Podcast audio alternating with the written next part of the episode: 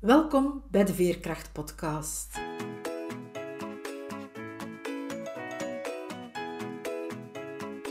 Ik ben Veerle Schaltien, levensverhalen en schrijfcoach. Met mijn bedrijf Wiebelwoorden trek ik voluit de kaart van veerkracht. Voor deze podcastreeks interview ik veerkrachtige vrouwen. Het zijn vrouwen zoals jij en ik, die soms wel eens het hoofd laten hangen maar die er vooral telkens opnieuw in slagen weer overeind te krabbelen, die telkens opnieuw de moed hebben om door te gaan, die ondanks alles ten volle in het leven staan en elke dag waardevol weten te maken. Hoe ze dat doen, vertellen ze je heel openhartig. Luister, snoep van hun woorden en laat je inspireren door hun verhalen, want als zij het kunnen, kan jij het ook. Vandaag praat ik met Nadine Smets. Nadine is de tweede oudste in een gezin van zeven kinderen. Haar moeder had eigenlijk maar oog voor twee kinderen en de andere, waaronder Nadine, moesten maar hun plan trekken. Er was dus helemaal geen harmonie of gelijkwaardigheid in het gezin. Luisteren, armen over elkaar en zwijgen, dat was er de regel. Net zoals vrouwen moeten onderdanig zijn, want mannen zijn de baas.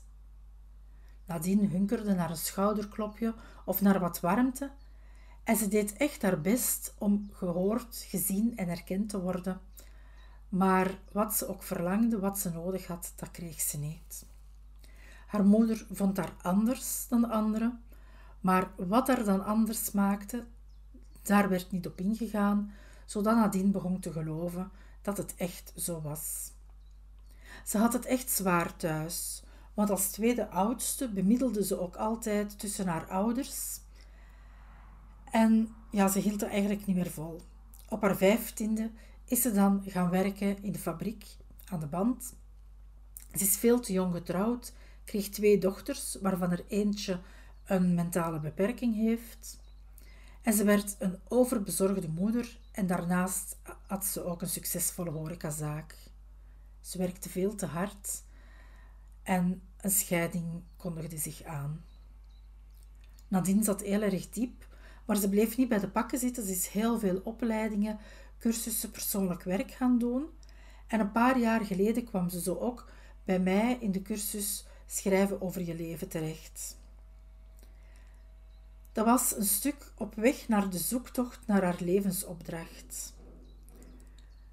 Nadat ze bij mij in de cursus geweest is, heeft ze ook haar levensverhaal geschreven. En dat is een boek geworden waarom ik anders ben.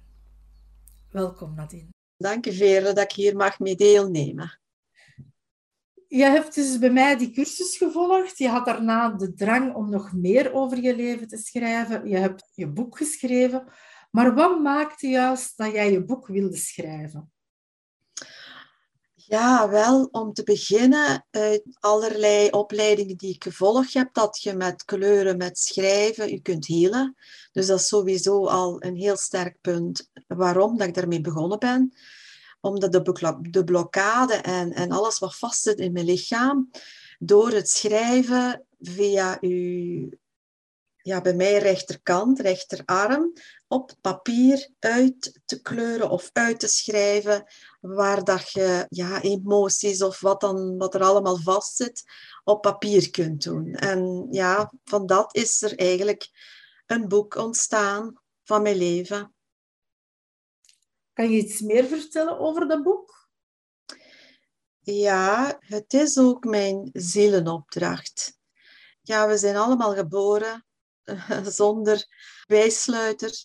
En we moeten allemaal onze weg leren vinden, wat soms niet gemakkelijk is. Hè, voor velen nooit zal opgelost geraken, omdat ze er niet uit geraken. Nu, bij mij is het een, drang geweest, echt een, een gevoel van ik moet dat doen. Het gaf mij precies iedere keer mijn stappen aan, wat voor mij op dat moment belangrijk was. En dat is allemaal ook in mijn boek beschreven voor mensen die ook op zoek zijn naar hunzelf. Dus alles begint met de waarom-vraag.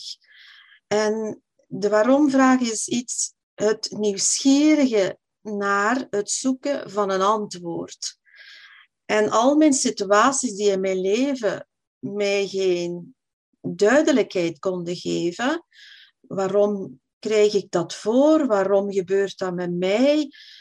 Ja, ben ik maar beginnen te zoeken. En met opleidingen, met uh, reizen, met alleen zijn, met heel hard te werken. Dus kortom, het staat allemaal beschreven hoe dat ik terechtgekomen ben tot de persoon die ik nu ben geworden. En alles wat ik geleerd heb, kan ik delen met anderen. We kunnen je boek dan misschien zien als de reis die je afgelegd hebt, de reis op zoek naar, naar antwoorden. Ja, ja. Want je zegt, het start allemaal met de waarom-vraag, maar soms zijn er mensen en die stellen zo de vraag van waarom moet mij dit nu toch overkomen? Ja. Zonder dat ze op een antwoord wachten. Dus ze, ze, ze stellen de waarom-vraag, maar voelen zich eigenlijk gewoon slachtoffer van wat er gebeurd is. Maar als jij de waarom-vraag stelt, is het op een andere manier. Hè? Ja, is het de nieuwsgierigheid van ik zoek naar het vinden van wie ben ik en wat doe ik hier en wat wil ik ook echt. Dus waarom ben ik geboren? Alles heeft een reden in het leven. En dat is voor mij ja, zo een, een proces geweest en geworden dat ik er mij zo in vastgebeten heb, alsof mijn leven ervan afhangt. En eigenlijk hangt mijn leven er ook vanaf. Want je kunt kiezen voor geluk. En dat is mijn doel. Ik heb gekozen voor geluk en ook om een boodschap te brengen naar anderen die zich geroepen voelen of een beetje ook in die nieuwsgierigheid komen van ja, hoe is zij daaruit geraakt? En die dan toch mijn boek gaan lezen.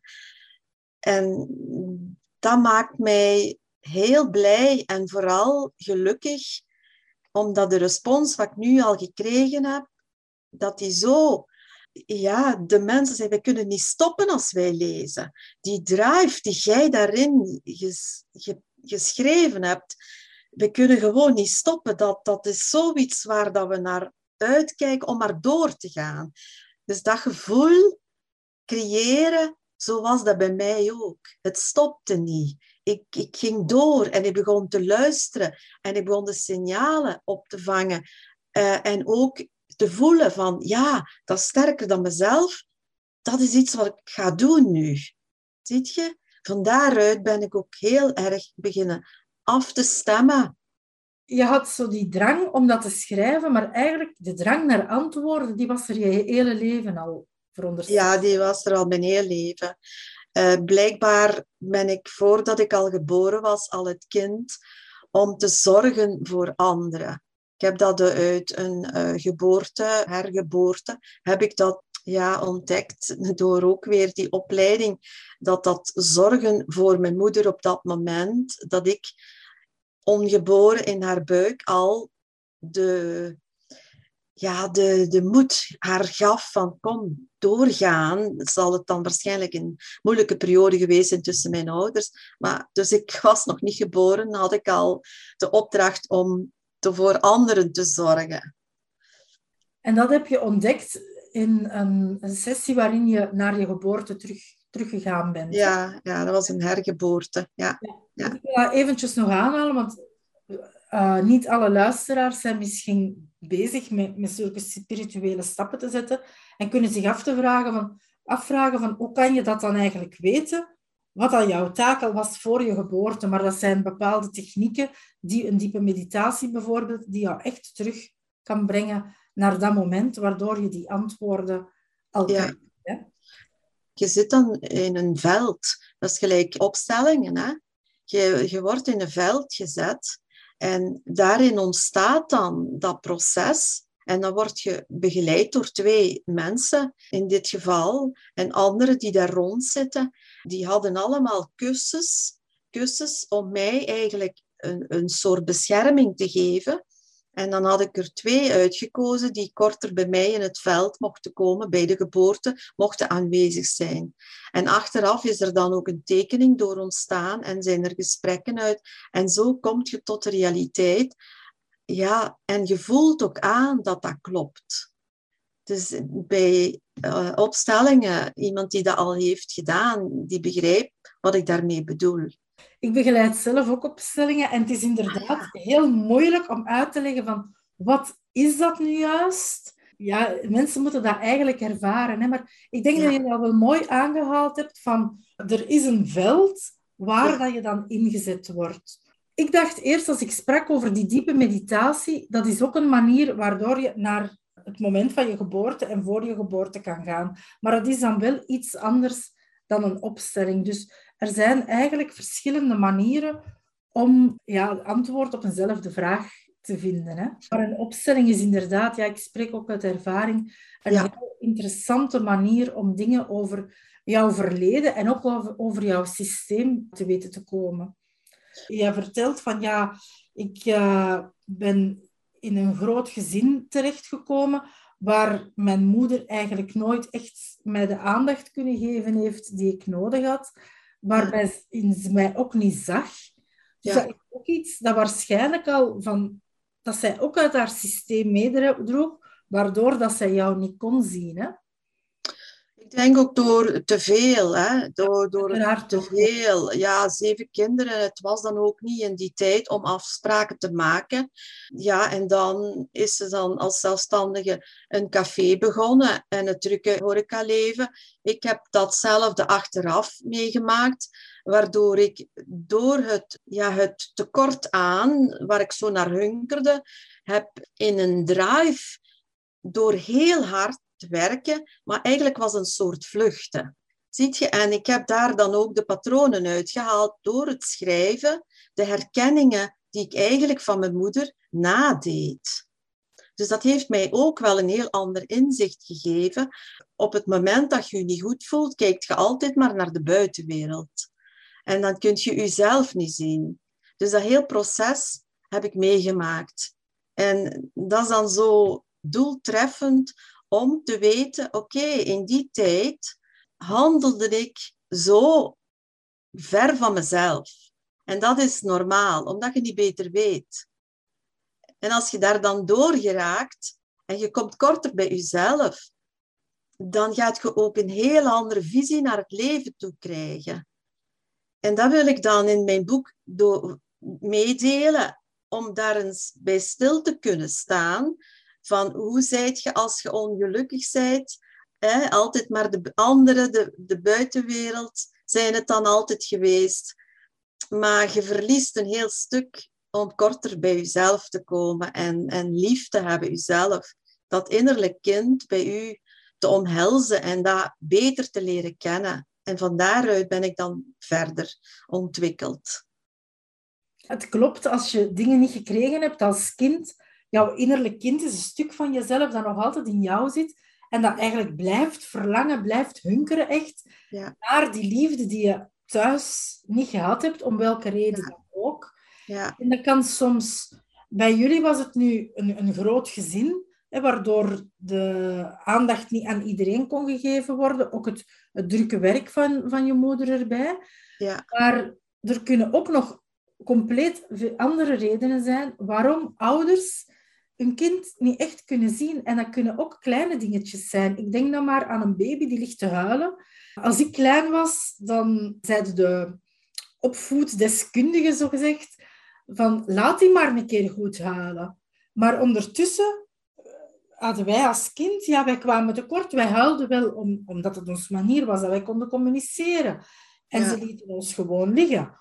Dus zo ervaar je ook tekort en word je ook niet gehoord en gezien. Ja. Ja. En ik geef dat voorbeeldje maar even, omdat het eigenlijk in de meeste mensen hun leven wel zo is dat je dingen tekort gekomen bent. Hoe goed dat je ouders het ook bedoeld hebben. Ja. En elke ouder bedoelt het goed. Elke ouder is de best mogelijke ouder voor, voor zijn kinderen.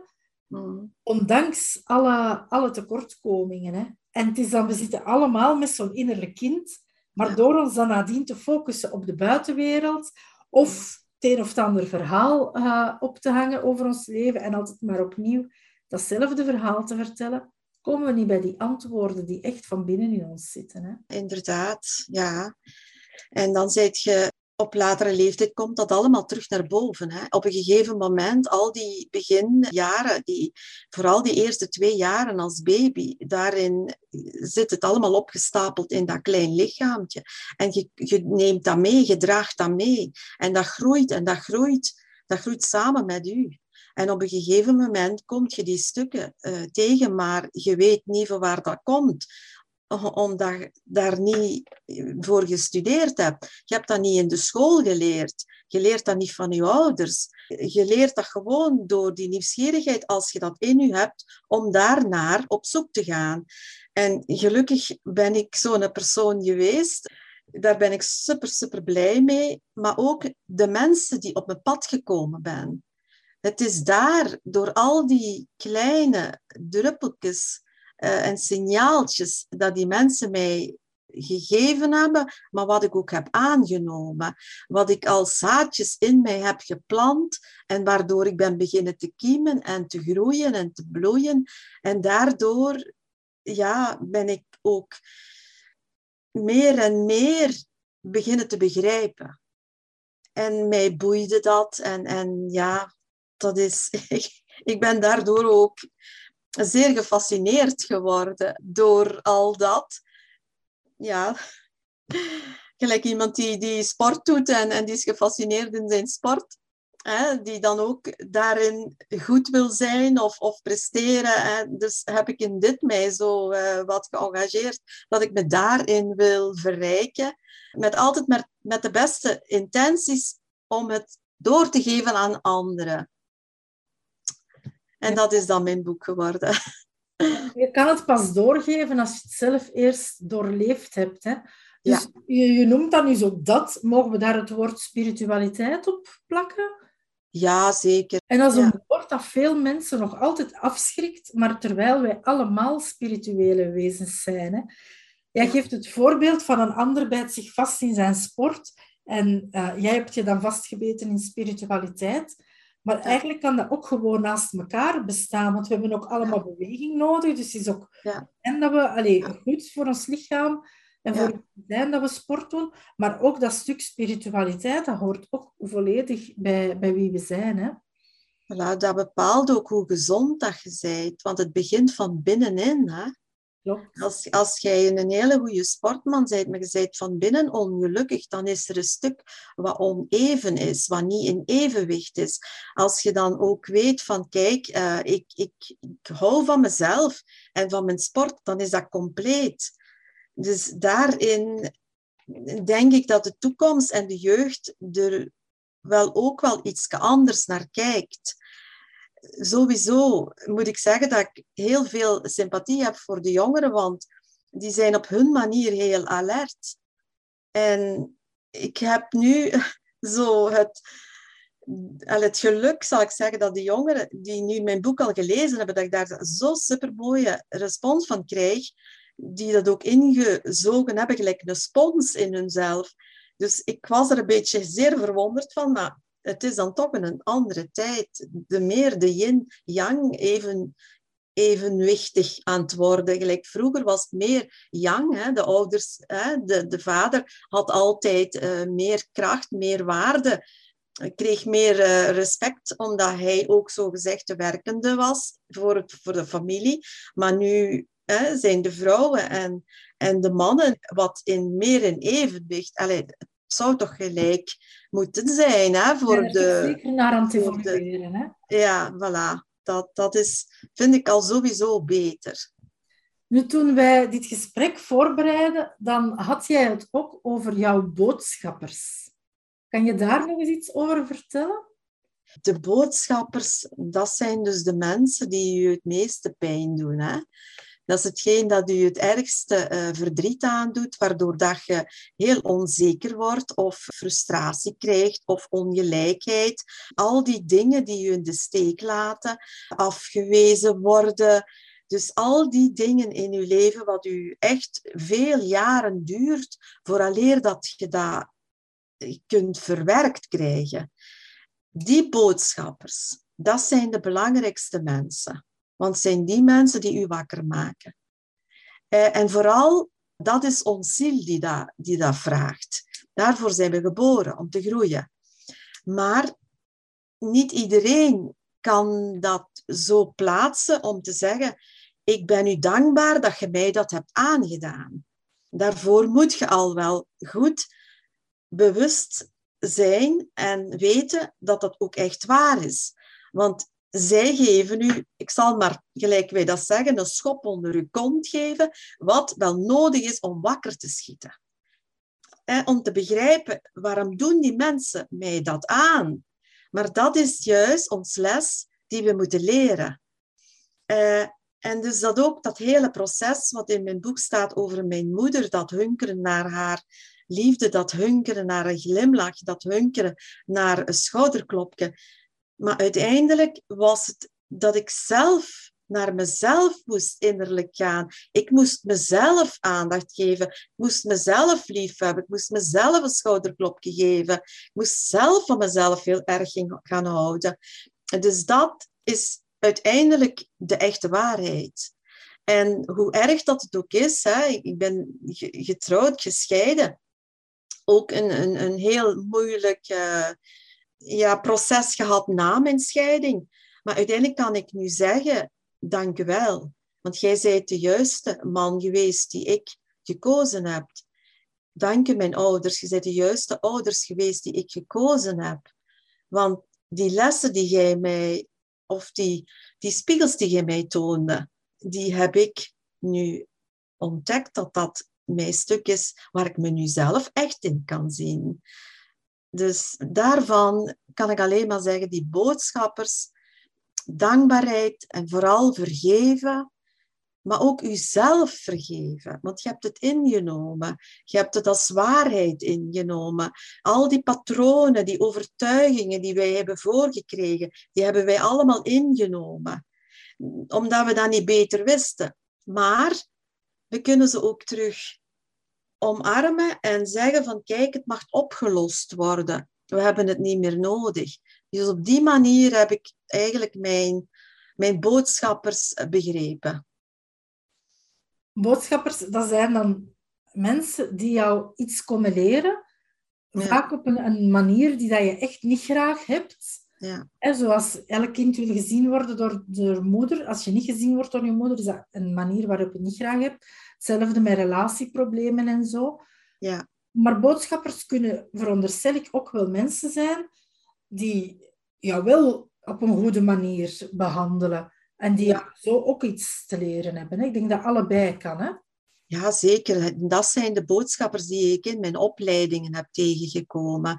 Uh, ik voelde mij eigenlijk niks. Ik voelde mij uh, geïsoleerd. Ik was heel bang en heel schuchter. Een heel klein, bang wezentje. Maar door de reactie van mijn leraars bijvoorbeeld, Nadine, jij ziet dat zelf niet, maar hoeveel kwaliteiten dat jij hebt. En dan kwam dat binnen, maar dat moest nog even voor waarheid omgepoeld worden, ziet je? En al die dingen die ik van mijn leraars binnenkreeg, die werden voor mij als waarheid aanvaard, zonder dat ik het eigenlijk in het begin wel geloofde. En dat zijn dus de echte boodschappers die mij ook naar boven getild hebben. Keer op keer groeide ik naar boven. En dat zijn ook de mensen die ik ook zeer dankbaar ben. Die werden mij op mijn weg begeleid om vol te houden en ook te leren zien wie dat ik eigenlijk wel echt was. Zo is het iets in het leven wat, wat het ene en het andere aanvult. Dat klopt, hè de beide soorten boodschappers. En we hebben die ook allebei nodig in ons leven. Hè? Ja, ja.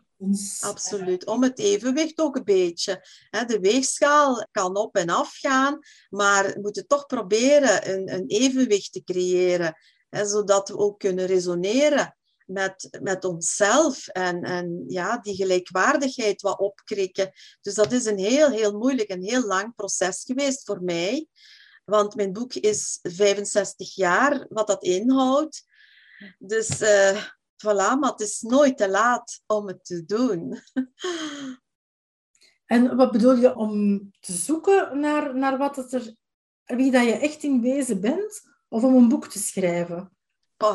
iedereen doet het op zijn manier. Hè? Er zijn mensen die gaan uh, wandelen of die gaan reizen of, of, of die lezen boeken of ze hebben een hobby. Dat maakt niet uit hoe dat je dat invult. Maar het is nooit te laat om, om jezelf gelukkig te voelen. Om te zeggen, ik hou van mezelf. Dat is zo belangrijk. En dat hoort je bijna nooit zeggen. Ik merk dat als ik in gesprekken ben, dat ik dat heel gemakkelijk kan zeggen. Ik hou zo enorm van mezelf. En dan meen ik dat zo. En, en dan zijn ze zo stil. Dat is zo echt iets van... Ja, dat, dat is precies alsof dat heel uh, moeilijk is om dat... Weet je? Maar hoeveelste meer dat ik het zeg, hoeveelste meer dat ik, het, dat ik die zaadjes uitstrooi. Want iedereen voelt zich er wel heel aangenaam verrast mee. Ja, ik denk onze opvoeding en zo heeft ons ook geleerd van, van jezelf houden, dat is, dat is egoïstisch, dat is egocentrisch, dat mag niet. Terwijl, als je van jezelf houdt, kan je pas ook van anderen houden. Maar dat hebben we niet geleerd als kind. Hè? ik denk dat daar nu, bij de jonge ouders, dat daar wel verandering op zit. Dat, dat wij kinderen nu ondertussen wel leren van zichzelf te houden. Maar als ik dan denk naar mijn generatie en jouw generatie, toen was dat eigenlijk not done. Terwijl het toch wel nodig is om eigenlijk een mooie mens te kunnen zijn en je liefde ook aan anderen te verspreiden. Ja. Ja, ik denk dat ze uit angsten ons opvoeden, uit het onwetende en het uit, uit angsten, schrik voor van alles en nog wat. En u dan zo klein houden. Hè? Ik voelde me enorm heel klein en ik was sowieso wel de kleinste. Maar dat maakte dat je ook nog in je kokon blijft zitten ja, voilà. Eh, dus, maar ik wil maar aantonen dat het ontwikkelen van jezelf, niemand houdt u tegen, alleen jezelf houdt je tegen. Dus en dat is zo'n boodschap van als je echt voelt van ik, ik heb iets nodig in mijn leven, begin te bewegen eh, en, en voel wat u eigenlijk aantrekt. Welk verlangen hebt je? Welke behoeften heeft uw ziel en uw hart? daar is het nooit te laat voor. Het is een genezingsproces voor je gezondheid sowieso. En je wordt er alleen maar blij van. Is dat ook wat jou zo veerkrachtig maakt?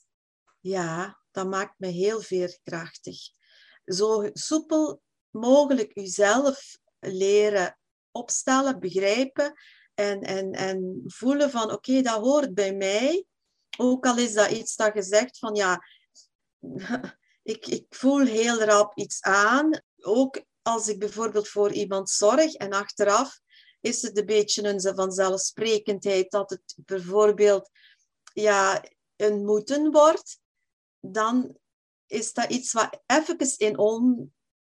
Hoe zal ik zeggen? Niet in instabiliteit is, maar dan stuur ik dat gewoon naar, ik stuur daar dan liefde naar. Ziet je, ik probeer niet in, het, in die spiraal te geraken, wat u naar beneden trekt, maar het is altijd van, oké, we vergeven anderen, omdat ze waarschijnlijk niet beter weten, en op dat gebied blijf je dan toch wel in uw kracht staan, op die manier. Ja. Heeft het ook te maken met meebewegen met wat zich aandient? Ja, dat is, dat sowieso iets wat veel bewuster geworden is. Ook al lees ik ergens iets en dat mij aantrekt, daar blijf je dan ook even bij stilstaan. Daar gaat je iets mee doen.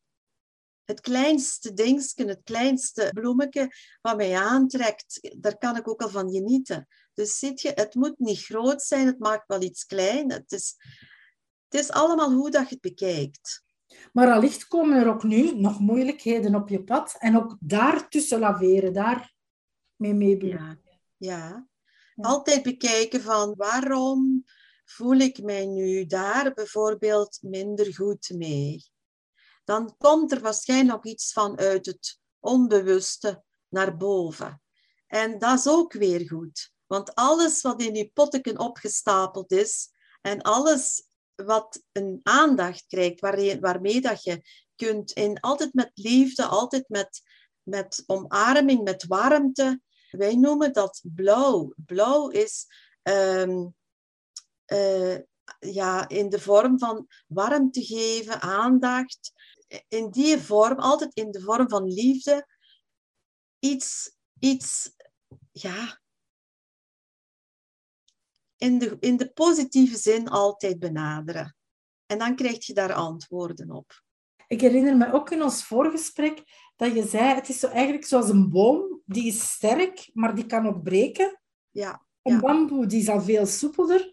Maar eigenlijk wil ik zo meer als algen zijn, want algen die bewegen mee met de stroom en wat dat er zich ook in het water aandient, die blijven toch hun eigen beweging maken. Die breken niet. Die breken niet en die gaan mee met de stroming van het water. Uh, en dat is eigenlijk ook een beetje hoe dat wij met het leven omgaan. Kunnen we iets soepel, in soepele zin, kunnen we daarin meegaan, in die stroom, vooral heel veel begrip hebben voor anderen. Ik heb een, een, opleiding gekregen waar altijd oordelen op zaten, waar altijd veroordelingen uh, op, op geplaatst werden. Maar dat is, dat heb je niet in de hand en dat kan u, dat kan u eigenlijk heel veel kwetsen. Dus als je soepel zijt en, en, en in dat water door die algen, dan zijn er geen strubbelingen, want dan gaat je daar gewoon in mee. Uh, ja, en dat is eigenlijk wat ik probeer zoveel mogelijk. Ik ga daar in leven, in, in dat beeld van soepel zijn. Dat vind ik een heel mooi uh, voorbeeld om, om dat toch in uw leven toe te passen. En het schrijven heeft jou daar dan bij geholpen om, om de, die, die soepelheid te creëren? Of zie ik dat verkeerd? Ja, absoluut. Dat is ook hetgeen dat mijn boek uh, doorlopend... Het begint gelijk een film. Je wordt geboren en je groeit op en, en je ziet wat er allemaal in het opvoedingsproces gebeurt. De lezer gaat daarin mee, heel veel herkenningen, uh, heel veel emotionele situaties wat, wat, wat u aanwakkert. En zo gaat mijn leven door. Eh, tot je op een gegeven moment, na heel veel zoektocht, ook mijn spirituele reizen die daarmee te maken hebben, heel veel alleen eh, gaan wandelen, heel veel de natuur in, heeft me dat allemaal bijgebracht. Hoe soepelder dat je kunt zijn, hoe, hoe meer vergevingsgezind dat je kunt zijn, begrip hebben voor iedereen zijn situaties, dan heb je nooit geen probleem met, andere mensen. Want je weet nooit van waar dat ze komen. Uh, dat, zijn, ja, dat zijn gewoon heel spontane dingen die ik mij heb gecreëerd om zo weinig mogelijk in frustratie terecht te komen, maar altijd maar in die vorm van vanuit liefde. Dus, en dat is dan ook het, uiteindelijk mijn boek geworden, waarin ik op laatste brieven geschreven heb naar mijn boodschappers. En waarin ik dan ook op de manier hoe dat ik het nu allemaal kan verwoorden, hoe blij ik met hun ben in mijn leven geweest. Want uiteindelijk ja, ben ik nu tot wie ik geworden ben. Dat is ook een beetje het, de boodschap die ik aan anderen wil meegeven. Veel minder ja, frustratie in je eigen lichaam, want het zuiveren en het uiten en je lichaam uh, vrijmaken, dat is alleen maar goed voor de gezondheid. En hoe gezonder je bent, hoe veerkrachtiger ook. Hè? Ja, voilà. Dat is het. Um, ja. Want veerkracht met, met een, een, een lichaam of een, een hoofd dat niet mee wil, ja, dat, dat, dat lukt niet. Hè? Het is, nee, nee dat blokkeert. Je bent op alle vlakken, ja. hoe veerkrachtig ja. je ook ja. ja. ja. Ik vind dat trouwens een hele mooie, dat je ook brieven naar de boodschappers, naar die moeilijke boodschappers, zal ik zeggen, gestuurd hebt. Omdat dat ook een stukje helpt om in het reinen te komen ermee. En om je in te leven in, in hen ook, hè, als je aan hen een brief schrijft. Ja, en, we hebben het alle twee. Je bent nooit alleen. Hè. Met een scheiding zit je met twee. Maar ik heb dan ook geleerd dat we alle twee uit een heel ander gezin komen. Dat we die patronen en die overtuigingen van ons, van ons eigen gezin hebben meegenomen. En dat wij dat dan allemaal als waarheid hebben ingenomen. Maar uiteindelijk is dat de waarheid. Dus daar kom je later wel achter. Je gaat op zoek naar wat is voor mij wel de echte waarheid? Wat hoort bij mij? En ja, dan begrijp ik ook wel waarom dat soms ook niet goed loopt in een gezin of in een relatie. want dat is dan de dualiteit van de twee verschillende, wat gewoon helemaal naar een andere kant uitkijkt. Maar ik heb dan geleerd van daar de middenweg in te vinden. En ook anders te gaan leren kijken. Kijken vanuit het standpunt van ja, dat gezin en die persoon. Waar liggen die persoon zijn waarden? Dat waren niet mijn waarden, maar, maar die waren niet minder belangrijk, ziet je?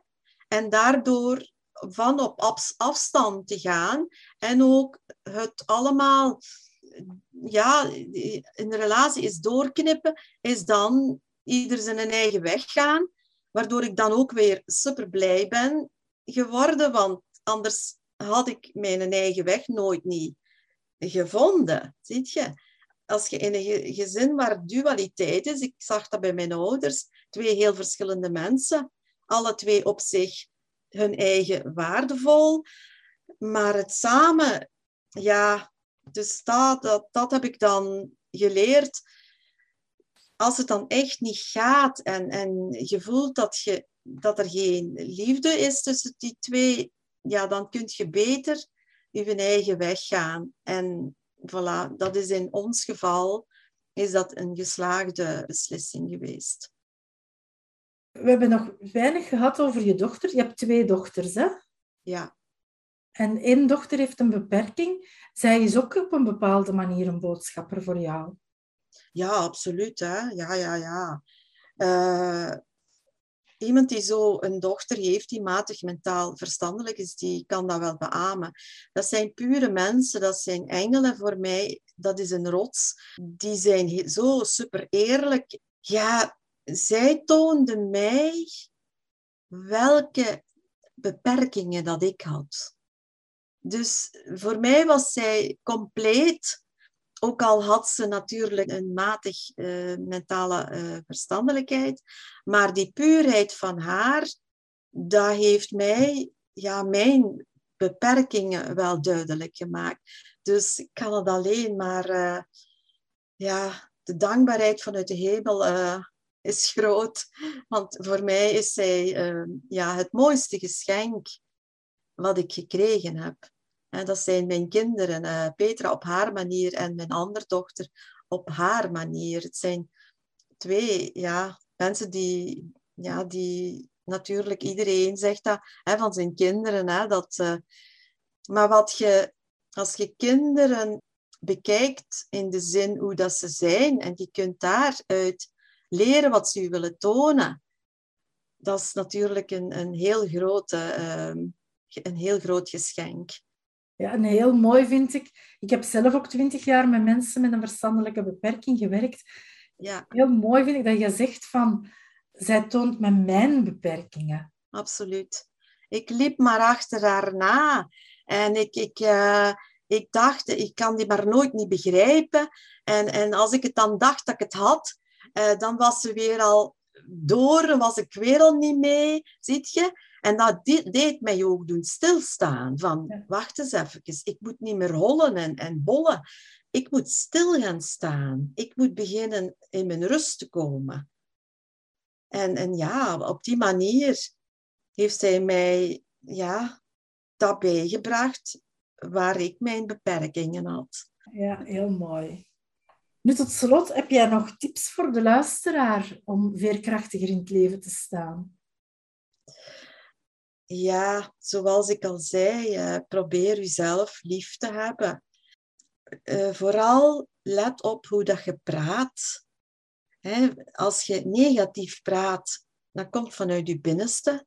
Dus dan is het mooi om eens anders te gaan praten. Praten vanuit, vanuit liefde, vanuit iets positiefs.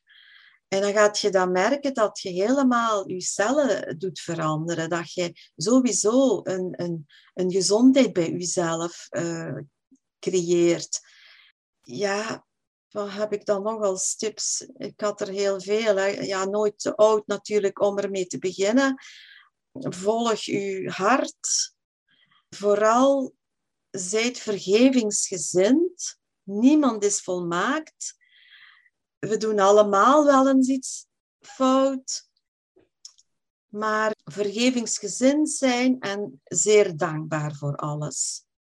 Dat vind ik een heel belangrijke. Wat ik dan ook heel belangrijk vind, uh, uw zwakke schakels. Hè, dat wij zo zeggen, en we zeggen dat is ons zwakke schakel.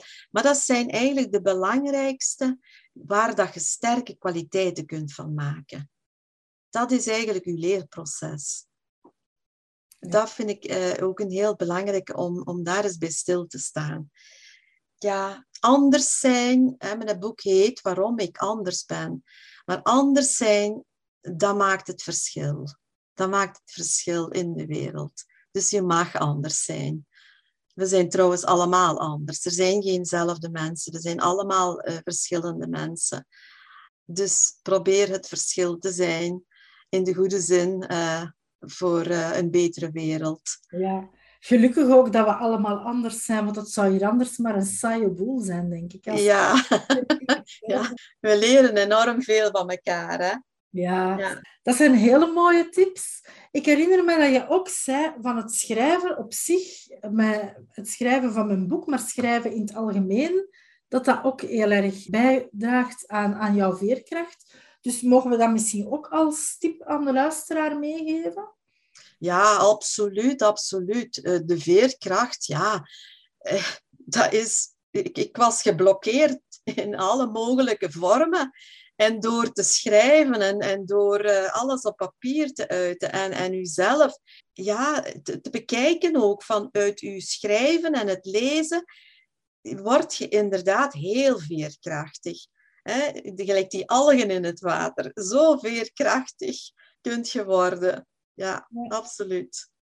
Oké, dan sluit ik hier heel graag mee af. De mensen die geïnteresseerd zijn in jouw boek, die kunnen dat in de in de boekhandel vinden en ook via internet is het ook uh, te koop. Hè? Dan wil ik je nog bedanken voor dit interview. Dankjewel, Veerle. Graag gedaan.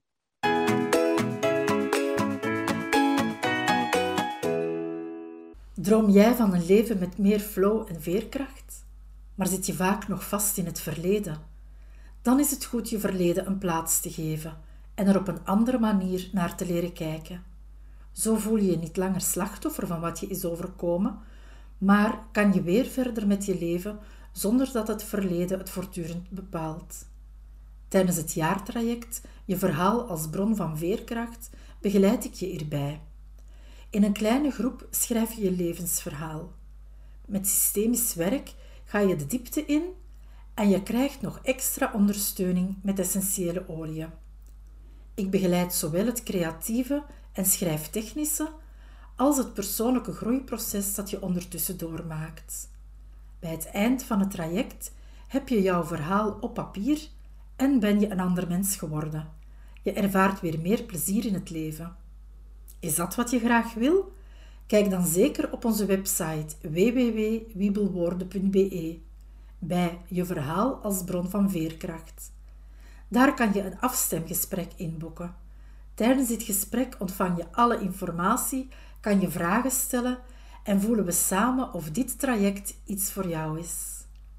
Je luisterde naar de Veerkracht-podcast. Hartelijk dank hiervoor. Hopelijk heb je even erg van dit veerkrachtige verhaal genoten als ik. Laat je er zeker door inspireren. Ben je benieuwd naar het volgende interview? Of wil je niks van deze podcastreeks missen? Surf dan naar www.wiebelwoorden.be of abonneer je nu meteen gratis op deze podcast via Spotify of een andere podcast-app. De montage van deze podcast was in handen van Johannes Veremans. Nogmaals dank voor het luisteren en graag tot de volgende aflevering.